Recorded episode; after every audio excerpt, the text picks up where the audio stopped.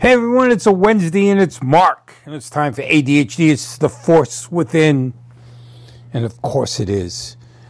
And I'm working on a new idea that I figured, well, this is the best place to talk about it, right? Because I just brought that up on Monday about new ideas and new concepts and the creativity that comes out of ADHD. So I was reading about another person who is doing a newsletter with food recipes. They were going to do a cookbook, they couldn't find anyone to publish it. So they took the recipes and they broke them out over a year and they do a recipe every week. Every Sunday they post a recipe and they charge for that. And then there's a free version. There's a charging version, free version. The free version you get one recipe a month. The other version you get one a week for the for the year. It's not a bad deal because it's about the cost of buying a cookbook.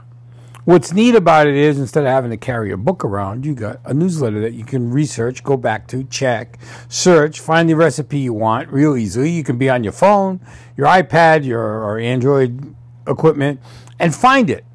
So no matter where you go, you don't have to carry a cookbook with you. If you're at someone's house and they're looking for something to eat that night quickly, bang, you got it right there, right on your newsletter. So it made me start thinking that that's a possibility, something to do, something new and exciting. But I wanted it to be different because I want people to actively try these recipes and then write back about how they found the recipe. Was it easy? Was it was it hard? Because I want to make these easy recipes that you can make quick, easy at night when you're looking for something to do. And being that it's only once a week, I got recipes galore. And then a friend of mine gave me an idea. Why not make it a cooking club? The light bulb went off. I started really researching that, thinking about it, thinking how it would work to make it more interactive, to make it a little more presentable, and also getting more for your buck and keeping the price down instead of charging for the cost of a cost of a cookbook up in the $30 range, I could break this down to where it would be like $2 a month. And you get four recipes a month plus videos and Q&As and maybe some, you know, they'd be basically the videos could be lessons. And the club would be where everyone could get involved and talk to one another and could have a community base and everything could be going on and we could discuss recipes and how to change things how to fix things one of the big things I do is I have to cook for a lot of people, and which taxes my ADHD. But a lot of times I'm cooking for eight to ten people, and a lot of people look for that. So I'm trying to figure how this could work out. and I'm using my creativity, my skills, to come up with ideas. So I thought, why not talk about it? Let you see how the system works, how my brain works through this process of is this going to be a good idea? Is it worthwhile? Is it stupid? You know, I have a, a URL already called a food above that I used for the season. Uh, I did recipes uh, for the summer. I'm going to be doing them again for the holidays. It's it's a pop up newsletter, and I told you about it. And I'm thinking of using that, only calling it a food above club, cooking club, or something. I haven't decided, foodie club, whatever. But I wanted to keep the URL because it's a good URL and I can kind of tailor it to fit whatever I'm doing. And I got the newsletter already. I just have to adapt it for certain things. Anyways, you know, the th- the thought is do you keep that name? Do you go to a different name? Come up with something like ingenious that will get people. I mean, the food above is okay, but could I do better? Could I come up with a better name that's to ring people's ears. Like the other day, I came up with Pizza Apocalypse, which is an idea for doing pizza reviews.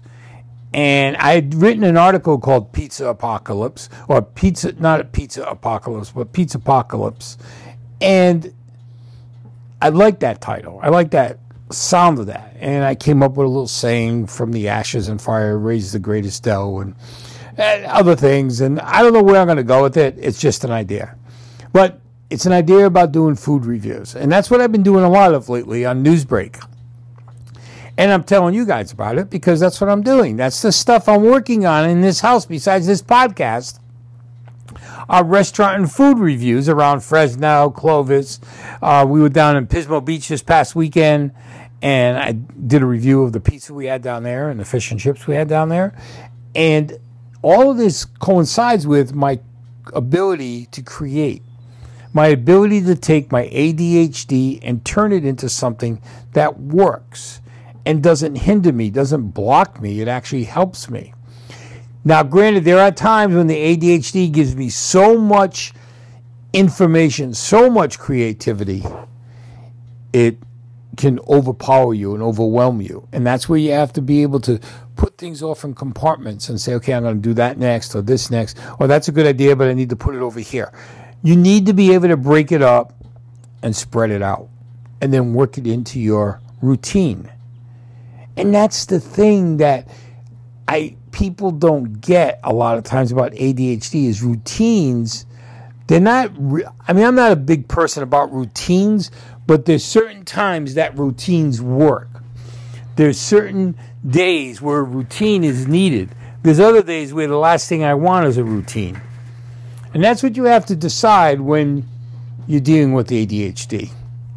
So I want you guys to think about this. Think about what I've been talking about. If you got some ideas, you're welcome to share them and help me get creative a little bit on here.